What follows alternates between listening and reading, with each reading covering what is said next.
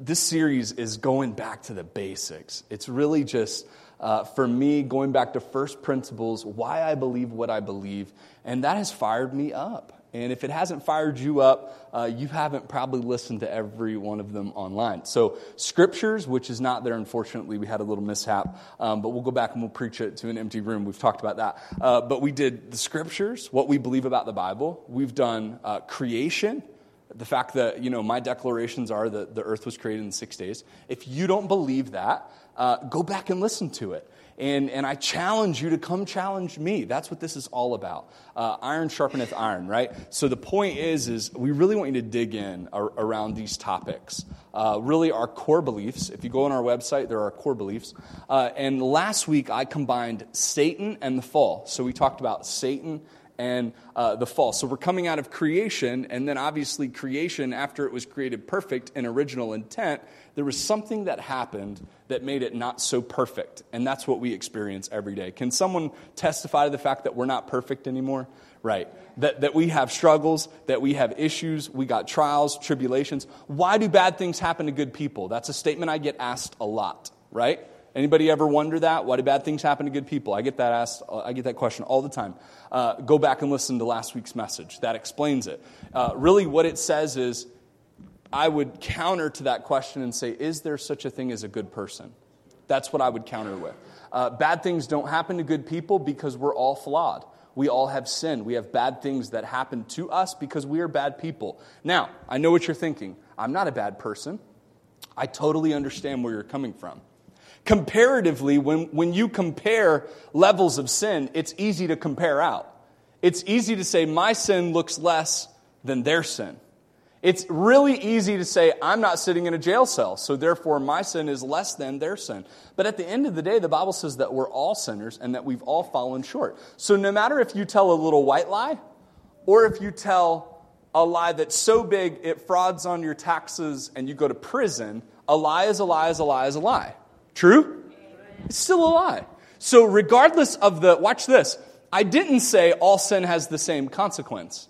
I did not say that. Because I believe some should bear the consequences of their sin and their mistakes. And those consequences, according to law, according to human nature, are greater than. I believe there are special places in hell reserved for certain people that want to do things to little children. Just saying. Why do I believe that? Because Jesus said that. It's better for a millstone to be hung around their neck than to do this to one of the least of these, right? Even Jesus felt that way. So the way I feel is scriptural. But it doesn't change the fact that a sin is a sin is a sin is a sin. What's a sin? it's a sin. Got it? Uh, get it? Got it? Good. All right. So the point is, is that we sin. So therefore, if you feel like you're a good person, don't lie to yourself. Don't let yourself tell you how good or how good you are or aren't. Let the Bible tell you how good you are or you aren't. And the Bible says that you're a sinner and that you have fallen from being perfect. If you're not perfect, if you don't do every little thing right, and if you say, I'm perfect and I do every little thing right, I would say that's your take on your life. And that there are others that would look at your life and say, I think you missed one or two things right? Uh, so that's number one, common sense, and number two, it's scripture. So if you're struggling with this idea of original sin, we dealt with that last week. I don't have time to go into the whole thing. I really want to. I want to repreach the message right now, but I'm not going to. I'm going to refrain. So you need to go back and listen to that message because it really tees up my message for today. It really tees up the fact that today I'm going to talk about salvation, a core doctrine uh, a core belief. And if you have never experienced salvation, I'm going to give you a chance at the end to trust Jesus Christ as your Savior. You say, I think I need to wait for that. I think I need to have the stars aligned for that. I think you can think whatever you want. But the Bible says that whenever you reach a point where you think that you need a Savior, that it's time for you to be saved. Right? So if at the end of this service you think to yourself, man, I really feel like I need Jesus to be my Lord and Savior in my life, then it's very simple, and you'll see that. You just need to ask him, right? Uh, so, and we're going to cover that in detail. But my point is, is that last week I really built the case that we are fallen and that there's a reason why we are. Adam chose. It was Adam's free will. It's hard for me to say that because I have a, a unique approach to free will. But it's Adam's free will in his decision to choose to sin, not Eve. Eve was deceived. Adam chose. Adam chose his path. Adam said, I am going to accept imperfection And, and he, based on his relationship with Jesus, knew that Jesus would make a way knew that Jesus would be the second Adam, the second man to do what he could not do. And 1 Timothy explains that. So I need you to go back and listen to that if you haven't listened to it already, because I really want to preach it again. And if I don't move on right now, I'm going to do it. Okay. Salvation. Here comes my declaration. The style, the stylistic approach to these messages are my why, my how, and my what. I'm giving a declaration of what I believe about this topic. I'm going to bring you the connection of how it makes sense for us, and then I'm going to give you the what? The application so you can walk away feeling different. Uh, that's the whole goal, right? Now, if you're listening to this podcast, is my time for an intermission. Well, I will sip this delicious Cooper coffee, shameless plug.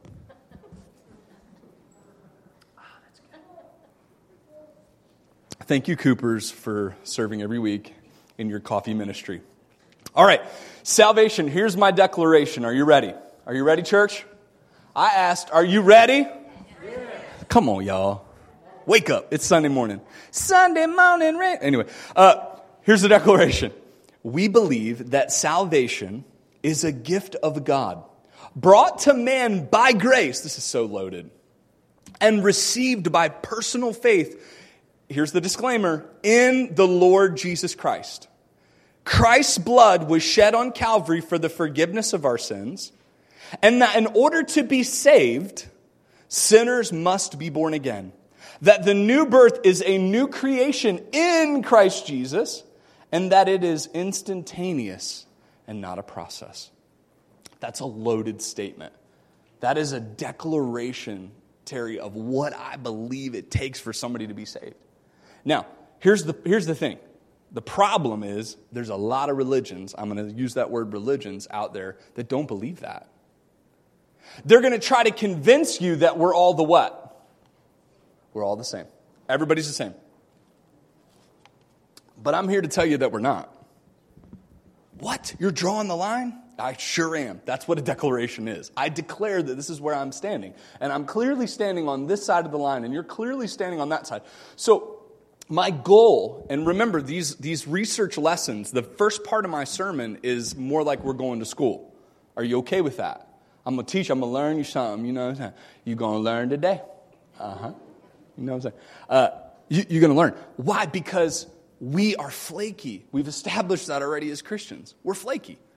Sure, I believe that. That sounds great. I like the way that sounds. It rhymes. It's alliterated. That's per- it must be right. must be right. I'm in. Uh, we can't do that. We can't make course changing decisions because who you are today is who you will be in 20 years. Who you hang around today is who you will be in 20 years. Do you understand? The decisions you're making are affecting your children. For you to make this blanket statement and say, yeah, we're all the same. You're going to wake up in some cult somewhere. It happened to me. True story. Uh, that's the point you're going to find yourself in a position where you are like, oh my goodness, is this really who I am? Yeah, because you made a decision to be there. So it's time we stop choosing the wrong thing. And we decide to go to the Bible and say, hey, if I believe the Bible is the inerrant word of God and it's inspired for in all matters of faith and practice, if you believe it, then why don't we get to know the Bible? Why don't we find out what the Bible says? I learned something when I went back to this, and I, listen, I'm not trying to be like, you know, whatever. But I've been giving the plan of salvation since I was five. I led my first soul to Christ when I was six years old in kindergarten. What? I was literally a bit. I'm like, let me tell you something. You're a sinner. Here's the wordless book. I mean, I have literally been telling people and sharing my faith since I was five and six years old. My mom had me out four years old knocking doors. I've been doing this my entire life. I don't know how many people I have led in the sinner's prayer. I don't. I have no idea. No clue. But I'll, I've honest, I'll honestly say it this way my approach today is different. I've learned some things through that. And my approach is this it really is a lifestyle. It really is. My goal today is not to get you to pray a prayer. My goal today is to get you to change your life. And so it is a decision, it is a prayer, it is a moment in time, and we'll see that, that that thing shifts, that thing changes. Uh, but it's so much more about the life decision that you're making to change the way you're going to approach uh, Jesus and God that really makes all the difference in the world. But I, I think that today I'm going to give you a, a, an illustration. I'm going to give you a way that you can look at salvation that I believe is really going to make so much sense to you because uh, it made a lot of sense to me. So that's my declaration. We believe that salvation is a gift from God brought to a man, brought to man slash woman brought to woman slash man. I, I, don't care. You can put one in front of the other. It doesn't matter. Uh, I'm not like that. By grace and received by personal faith. And here's where the difference is between us and other religions in Jesus Christ. In Jesus Christ. If you weren't here for my teaching on the Father, Son, and the Holy Spirit, much of today is going to be a Trinitarian view because salvation comes to us through God, and it is a God of three parts. And I think that that's going to make total sense to you today. So we have to understand that when it pertains to our salvation, it's through who? Help me, church. It's through Jesus. Simply what? Simply Jesus. That's our, that's our catch line here. That's our brand. That's who we are. Simply Jesus. So when it comes to our salvation, it's through who? Jesus. Come on, church. Through who? Okay, so now that you know that, go to John 1:11. John 1:11. Take your Bibles, turn to John 1:11. Take your phones, touch over to John 1:11. All right? That's cool. What did I do with my coffee? John 1:11. All right, you all ready to buckle up? About to go to school. John 1:11. Y'all there? Here it comes. He came unto his, what does it say? Own. He came unto his own, and his own received him what? So here's heaven. Here's Jesus. We'll put a cloud. That's a terrible cloud. Oh my goodness. I hope that you can look past my uh, fantastic artwork, okay? See if I can. Kristen, can you come up here and do this? there we go. Heaven. That's heaven, okay? So Jesus, so God was in heaven. Let's see, that's the Father, the Son, ooh, and the Holy Ghost. And the Holy Spirit, okay? They were up here chilling in heaven. He, who's that? Jesus, came unto his own. Here's the globe, all the little, that's earth, okay? He came into his own. Watch this. That's the Jews. Who were his own people? The Jews. Jesus came to the Jews. He came into his, that's what the Bible means. And his what? Received him what? The Jews did not receive him. What did they do to him? Huh? They crucified him. All right? So they did not receive him. Look at the next verse. But as many as, come on. But as many as received him, to them gave he power to become, say it, church, the good. Even to them that believe on his name. So he came into his own. That was the vehicle. The vehicle that Jesus came to earth was Israel and the Jewish people. And those people did not receive him. But as many as, there were some Jews that did, and then we know that there were some Gentiles that did. But as many as received him to them, There's them. to them gave he power to become the sons of God, okay? Even to them that believe. So the sons, watch this, of if you're a son, then you have a what? Who would then be our brother? Whoa. We're starting to what? Connect the dots. Jesus is my father. No in the salvation picture, he came into his own. He was born, second Adam. Therefore, Jesus is now in salvation our brother. Reconciling us back to the who? This is salvation. This is the mechanics of how it works. He came into his own, his own received him not. You know a story? Joseph, his own received him not. You see the picture throughout history, how your own will receive you not. He came and he was a prophet in his own town, and they what? Didn't receive him. Making sense? But as many as received him, that's the condition. To them gave he power to become the sons of God. That's salvation, even to them that believe on his name. How does this work? Take your Bibles, go to Ephesians 1:11. What I'm about to explain to you is next level theology. It is a little deep. I want you to think. I really do. I don't want you to check out. I don't want you to go, this is way over my head. I want you to understand this. I want it to sink in. I want you to go, wow, that's an aha moment for me, if it is. And I want you to, to, to really just receive this word from the Bible. Go to Ephesians 1 11. This is the Apostle Paul I'm sorry, Ephesians 1, verses 1. We're going to get to 111. Ephesians 1 1, starting at the top. Paul, an apostle of Jesus Christ. Now, I'm going to give you, I'm going to highlight the phrases in this passage that if I were you, I would highlight in the text. I would draw your attention to what really makes sense and what matters. Um, are you okay? I'm taking you to school. Are you all right? You good, church? All right. Here comes your salvation experience. How does that work? He came into his own. His own received him not. But as many as received him, we received him. He gave us power. Now I'm a son of God. Woo! That sounds really cool. And that's the extent of most people's understanding at it. Believe and receive. Uh, repeat after me. One, two, three. Jesus saved. What? You know what I mean? Like that's really where it, where it stops for most people. And here's the problem.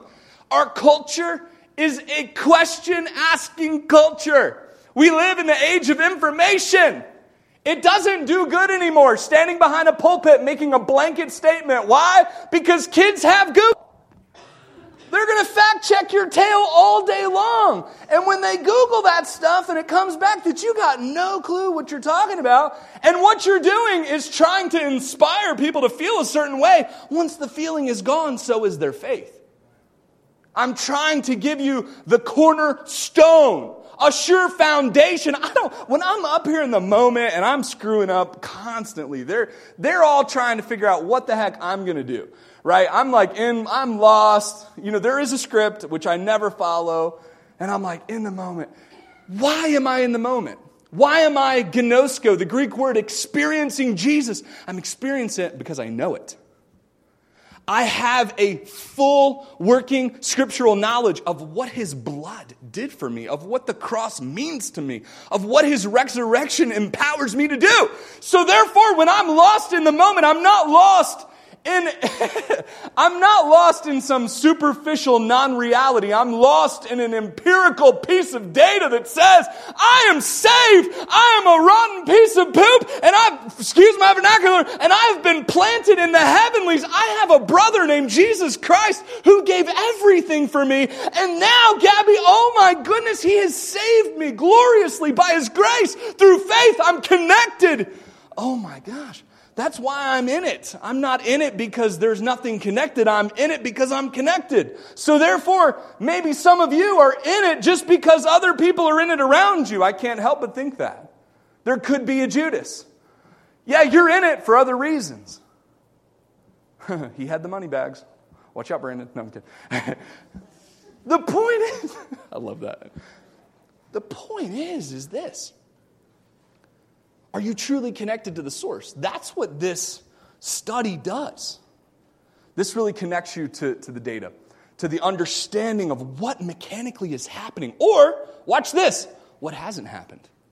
Maybe I get through this and you're like, whoa, yo, uh, I'm not a son. I'm going to give you an opportunity. So go to Ephesians 1, verse 1. Oh my goodness, I got to hurry. That was a bad rabbit trail. Paul, an apostle of who? Paul had I don't even know if this is the right word. I just keeps coming to mind empirical, empirical data. Paul had an understanding of the greater picture. Paul wasn't just out there on his own writing letters. Here's a letter. Hope this one's an encouragement. Hey, church over there, Philippi, you guys rock. Here you go. no. Paul wasn't just writing letters because he felt like saying hi, okay? This was like sending a text message, okay? That was the, the form of writing a letter is how we text today. Paul wasn't just like, yo, what you doing? It's not the point. Paul comes right out of the gate and says, Paul, an apostle of Jesus Christ. Whoa. What was Paul? What was Paul? He was the son of God. You following me? Come on by the will of God. Paul is breaking it down. By the will of who? The Father. Ooh, apostle of Jesus Christ by the will of God, you got to watch the exchange between when he says God, is he referring to the Father, the Son, the Holy Spirit? Because he's about to do that. Watch it. To the saints which are at Ephesus, to the saints, the believers, and to the faithful in who? Why does he keep saying in Jesus? Why? That's how we are sons of God. Those that are in the Father, he doesn't say that. He has an understanding of how salvation works. Watch it, verse 2. Grace be unto you. Such an important word. I'm going to use this word, favor. How many know what favor means? Favor unto you. Favor. Continual favor. I love that word, favor. Grace. Favor be, be to you and peace from God. What is it? Our Father and from the Lord Jesus Christ. You see what he's doing? He's doing it again. He's at it again. Uh, from God the Father and from the Lord Jesus Christ, who hath blessed us with all spiritual blessings in heavenly places. Woohoo! Heaven. In who? Christ. He's delineating, he's explaining to you how this thing works. How does my salvation work? Well, I just trusted God and I'm going to heaven. And Paul, he's breaking it down. It's more than that. According as he, I'm going to put in parentheses here, the Father, hath chosen us in him, I put in parentheses, Jesus, before the foundations of the world. 1, by the will of God. You see that? By the will of God. Verse 1, Paul, an apostle of Jesus Christ, by the will of God. Verse 4 says, before the foundations of the world, that we should be holy and without blame before Him, the Father, in love. Verse 5, this gets crazy. Look at it. Having predestinated us unto the adoption of children. Help me, church. What's this say? John 1:11. What's it say? The what? He predestined us according to the adoption of children. He came into his own, his own received him what? But as many as, come on, received him, to them gave he power to become the what? I'm, I'm trying to learn you, church. Stay with me. Going to school. Having predestined us unto the adoption of children, the sons of God, by Jesus Christ to himself, according to the good pleasure of his will. In parentheses, I put the Father. So this happened in heaven. I told you the greatest love story of all time last week. Go listen to the message. When Adam fell, there was a plan. There was a will of God that he would redeem us back to himself. We are children of wrath, and now we have an opportunity to become children of the light. Got it? He came into his own, his own received him not. But as many as, they're sons of God. Paul is experiencing this, and he is telling us that this took place years and years and years ago. It took place in eternity. Look at the next verse. Stay with me, church. In whom, are we at verse 7? No. Verse 6 To the praise of the glory of his grace, wherein he hath made us accepted in the beloved. That's another way of saying he hath made us sons of God, right? You feeling it? The worship of his favor, Jesus is making us acceptable. Why? Verse 7 In whom we have redemption. Who is the in whom? In Jesus Christ. He has said it over and over. In whom, Jesus, we have redemption. Why? Say it, church. Through his blood. The forgiveness of sins according to, watch this phrase. This is where I'm going to give you an illustration that I think is going to make some sense according to the riches of his grace. So now we have heaven has money. You got that? There's money up in heaven. Now, what does he say? The riches of his what? Grace. Ooh. What does grace mean? Favor. Getting something you don't receive, right? So grace means he's showing us favor. So Paul starts this transition in the text and he says, I want you to start looking at favor as money.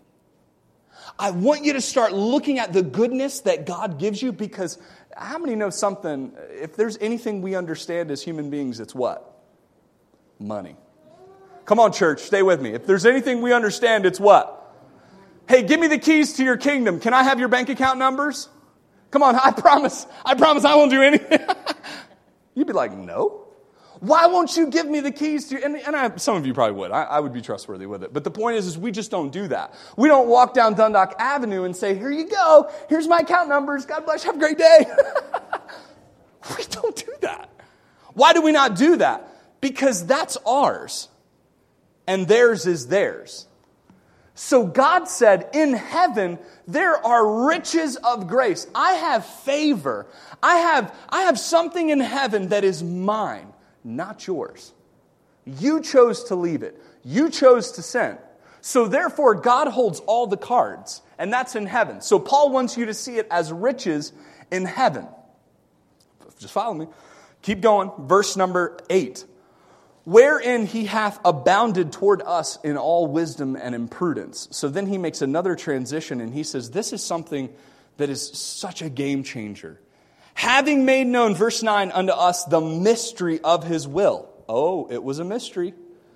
I would venture to say that if you read the Old Testament and everything the Jews went through, would you call that a mystery? that was some strange stuff, okay? But he made known the mystery of his will according to his good pleasure, which he hath purposed in himself. Why does it say in himself? That is the mystery of the Trinity. These three are one. He purposed, follow me, church, in himself, in the community of the Godhead, that one would buy back through his blood, verse number seven.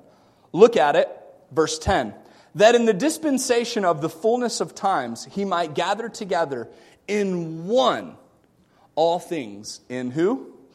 Christ. So, follow me here. When the time comes, the dispensation means the time. When the time arrives, Jesus is going to put it all in one pot.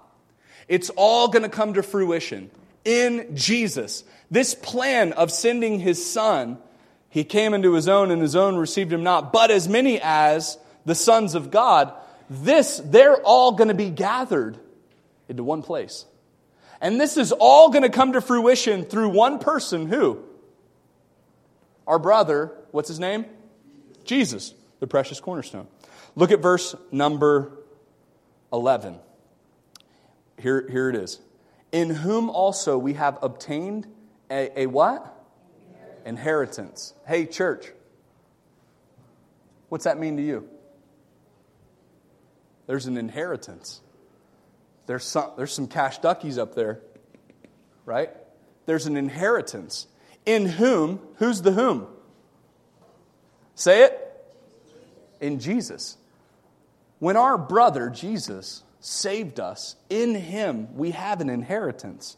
It's going to make sense. Stay with me being predestined according to the purpose of him who worketh all things, after, watch it, the counsel of his own will. Whose will? The will of the Father. The will of the Father. Verse 1. Verse 12, that we should praise, that we, that we should be to the praise of his glory, who first, what? Trusted in Christ, in whom ye also trusted after that, here's what you should circle, ye heard the word of truth the gospel of your salvation, today's topic, in whom also that ye have, what's the word? Believed. Ye were, what's the next word? Sealed with that Holy Spirit of promise. Who's the third guy who just came up? There he is. He's the promise. Verse 14, look at it. Which is the earnest. Is that a financial term? You ever bought a house? What do you have to put down when you want to make an offer? Huh? Before that, before even that, a part of that transaction is earnest money. Anybody ever heard of earnest money? What's the earnest money do? It says, I have an intention of what? Purchasing this house. Now, look, church, Paul is, is trying to tell us something about your salvation. He's, he's trying to give you clues to understand this. Paul says, which is the earnest, what? That the Holy Spirit of promise, which is the earnest of our what? Inheritance under the redemption of the purchased possession. He just went out there, uh, it's, it's money. The purchased possession unto the what? Glory of his, under the praise of his glory. The whole point here is that God the Father would have glory, would have praise, and he has crafted before the foundations of the world this story, this situation uh, that's going to give him glory and that's going to give him praise. And, and it's up to us to understand it. Here's three things to understand this. The first thing is he planned the workaround. If you're a sinner, you deserve what? Hell. And we'll talk about that in, a, in another week. But the point is, is we have sin. We have a debt. Do you understand? We have a sin debt that has been applied to your account. You are sitting there in spiritual debt. You were created in original intent, perfect. When Adam chose to sin, there's a spiritual debt that is over your head. It is so much money, money that you cannot come up with, money that you do not, do not, do not, huh? money that you do not have. What's in heaven? The kind of money that you need. You're in spiritual. What does my salvation mean? It starts here. You're in spiritual debt. And God the Father is Dave Ramsey looking at you going, all right, let's take baby steps and get this where it needs to be, okay? Do you understand what I'm saying, church? You are in spiritual bankruptcy. Paul is saying, I'm about to, I'm, I'm going to learn you something today. I'm going to take you to school. I'm going to use money to explain your salvation. Church, there was a plan the will of the Father before this ever even got started. And He said, I want to buy back all those people down there on planet Earth that are in debt up to their spiritual eyeballs. The Bible says that they are dark, that they cannot see. Their eyes have been clouded with sin. And until that spiritual debt has been paid for, it will not be removed. And God said, wait. Go to the bank account of favor. Go to the bank account in heaven where there's more money up here than we know what to do. And that inheritance that would have been theirs from the beginning, we're going to put that into play. You see, Jesus would have stayed in heaven for all eternity. God the Father, God the Son, God the Holy Spirit would have never moved from their original home. He would have never come to earth in that situation to die on the cross. But because He died, God said, I've got the money. I've got the favor. It's in my court. The ball is in the court. He purposed from the foundations of the world. Do you understand, church? He had a will. His will was that his son Jesus would come back and pay the payment, the sin debt with his blood. Oh my goodness. If you think about working a job 40 hours a week, what you're giving is time. You are literally working your life away because if you're working 40 hours a week, you're literally giving 40 hours of your what? Life. You can boil every dollar and cents down to a life, down to a minute. If you look at McDonald's, what are you worth to them? $15 an hour. But what really are you worth 40 hours a week? Jesus gave his entire life sum, his entire inheritance for you. You're in spiritual debt. So they planned the workaround. The Father's will was original sin is not out of God's control. Somebody say amen. There is original sin. There is a spiritual debt, but I know somebody who's got the money to pay for it. Come on. How many are glad you have a rich God? Come on. If you can't get excited about this, what in the world? Son, I'm sorry. I didn't mean to throw that, Miss Charlotte. Man, you can, man. Come on. Number two, he earned the glory and praise of the inheritance. Who earned the glory and praise? Who was the inheritance? Jesus the Son. The Father planned the workaround. The Son, since it has already been paid for, there is no way for us to earn it. Church, all these people out there trying to tell you that you got to do good to go to heaven somebody doesn't see that they're in spiritual darkness. You got to do all these things to earn it. Um, you were already spiritually bankrupt. That's like coming saying, Hey, Pastor Matt, can you carry my note on my house? Um, it's $10 million. I would be like, You know, I wish I got it like that. You know what I'm saying? But I don't. I couldn't pay that debt. That's somebody saying, Yeah, I can work my way to get to heaven. I'm really good at what I do. I'm so good. I feel so good when I help those little old ladies across the, ro- the road. And, and God's up in heaven going, You fool. Don't you know what you put your brother Jesus through? He gave up everything to pay your sin debt, and you're going to act like you got money in the bank? Are we understanding? Are you picking up what I'm putting down? Go ahead and act like you can work your way to get to heaven. See how that works out for you. I can remember as a youngster getting that first paycheck in my hand. 10 years old, $7 a day. Going, hmm, I work, I make money. That's a transaction. You don't work in this Christian life and get paid anything. You're too far in debt. It doesn't work that way. How does it work? you got to let somebody who has the money pay the debt off. How does this work mechanically speaking? The Father had a plan, He had a workaround. Jesus earned it, purchased it through His blood. Stay with me, church. Number three, everyone understands this. This is where the light bulb really went off in my mind.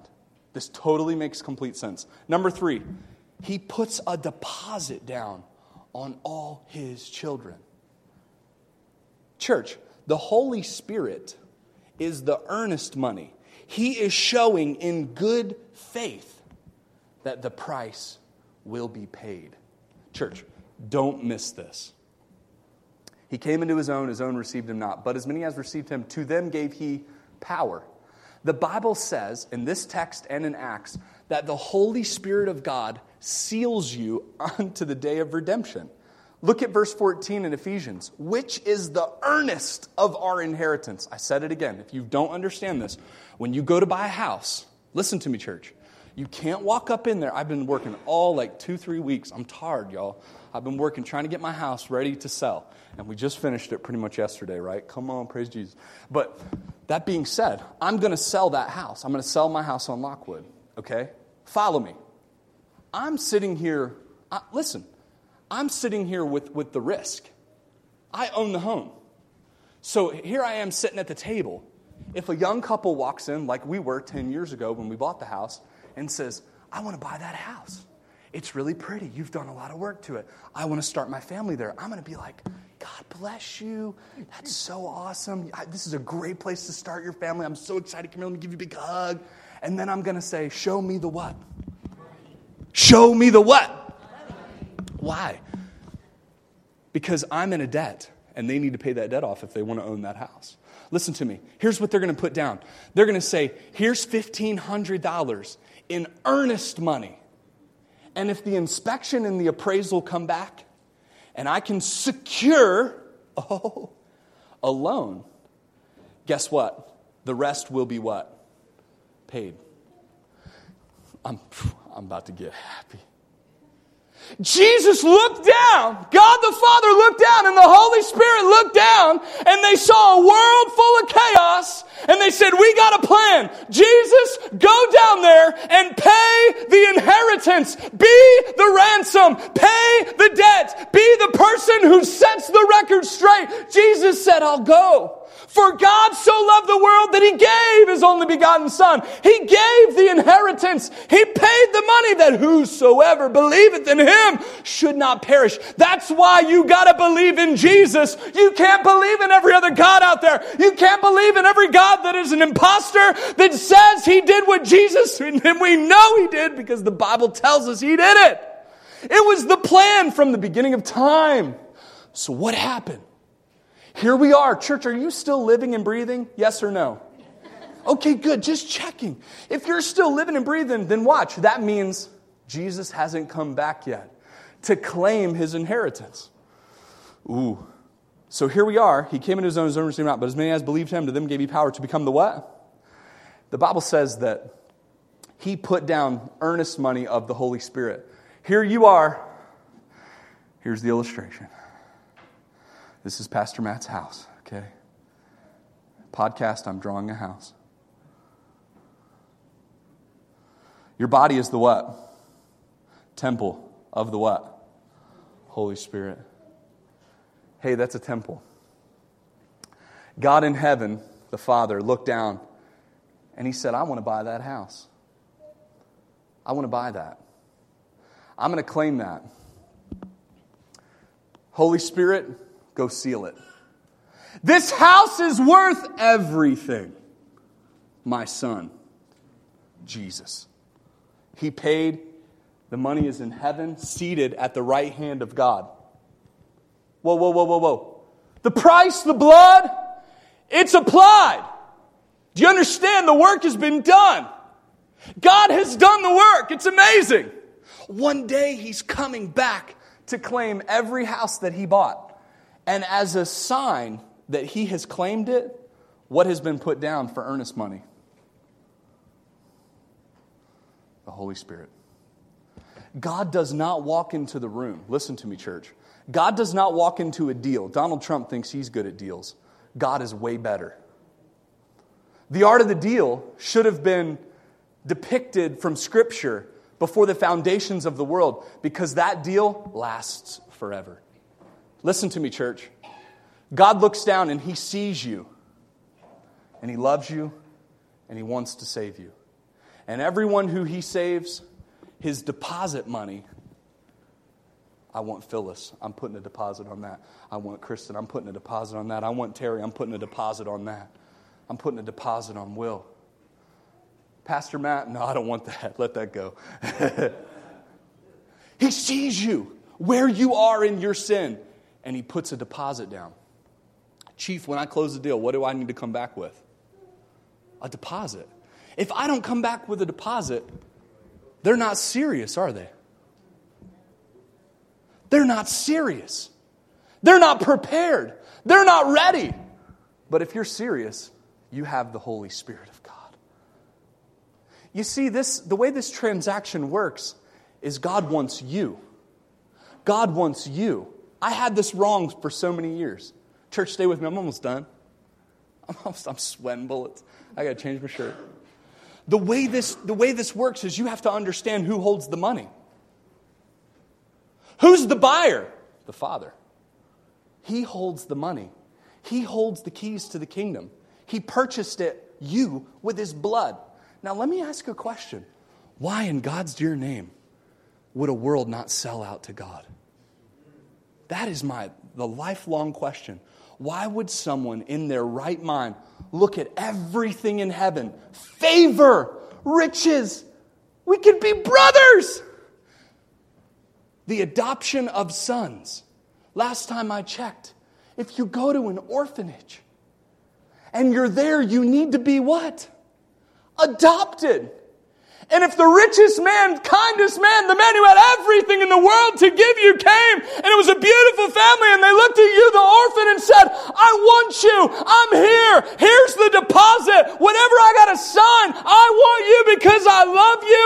I'll give it all for you. Why would that orphan not turn and run? Why would that orphan not turn and give that new family a hug and embrace and say, I want to be with you. I want to feel love for the first time. Why, in God's dear name, would a human being refuse that deal? Why would you not let God put a deposit down on you today? Don't wait. This deal could end tomorrow. Jesus comes back. The Bible says there, I think it's like verse 10, he's claiming it all. All things from all places in the whole entire world will be gathered together. When Jesus comes back for his church, it's over. The deal has been done. Everyone who has earnest money, everyone who God has put a deposit on is his because the blood of Jesus Christ has paid for it. We don't know the day nor the hour. You don't know when God's going to come back to claim what he has put a deposit on. This made so much sense in my mind. I don't know if it's come through today. I hope it has. Here's my point to you Has God put a deposit down on you? Has He? Do you have the Holy Spirit of God? You know if you have it.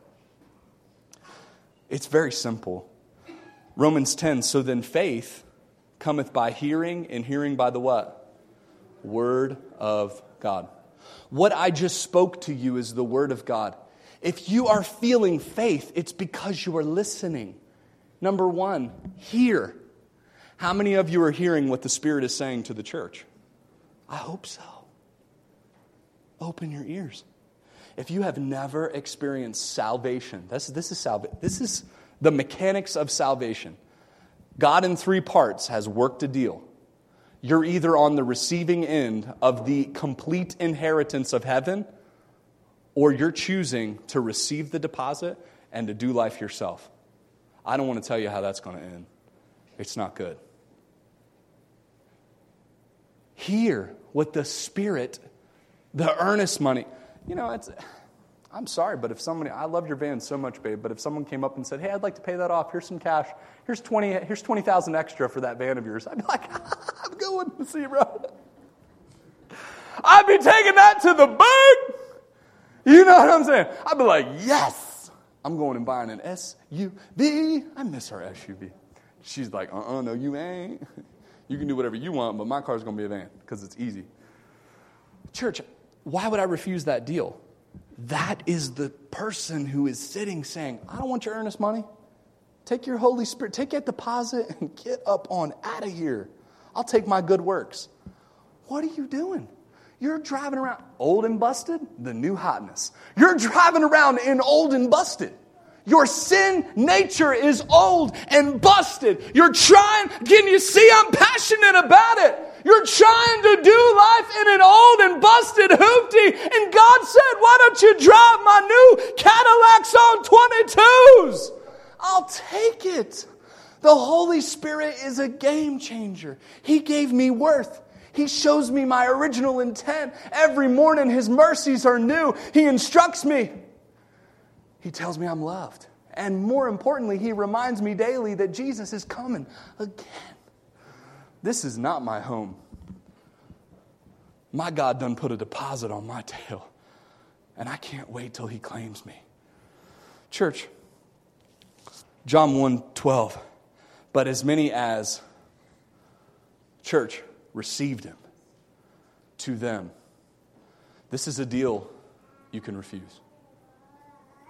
I'm not a five point Calvinist, if anybody wondered for the podcast. He's fine, he's fine.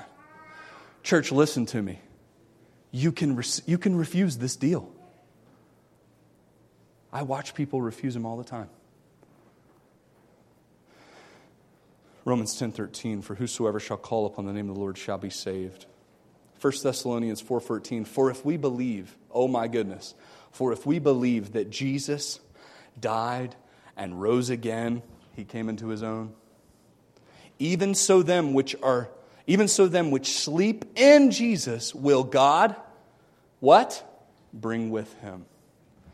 Don't ignore. This could be the last chance. God could come back and bring them with him. He could come back, and every contract that was written, sealed by the Holy Spirit, could be called tomorrow, could be called tonight, could be called before I leave this building. Has God put a deposit down on you? That's salvation in the clearest, most concise, most modern way that I could, that I could give it to you. Are you serious about making this deal? That's what I'm going to ask you right now. Don't go to hell for anybody. If you're sitting here and you've acted like you've had a deposit made on you for years and years and years, you're not fooling anybody. If the Holy Spirit of God is not inside of you, don't go to hell for anybody. Get it settled today. If you have never had an experience a transaction. The Bible says faith cometh by hearing. If you have never heard the word of the Lord, believed in your heart, and received it, then you're not saved. There is no deposit. In the Old Testament, when they applied the blood to the doorpost, the death angel what? Passed over. What's the blood on our doorpost? Of course, it's Jesus' blood, but what's the sign? Acts says that it was the Holy Spirit falling, cloven tongues of fire. I'm not asking you to get in here and bark like dogs. That's not the point. We all know that if the Holy Spirit's in there, we're going to be different. There's going to be a change. Hey, you see that property? You see that house? You see that little temple over there? That's God's. I can tell. There's been some earnest money put down on that thing. I think He's going to come back and claim it.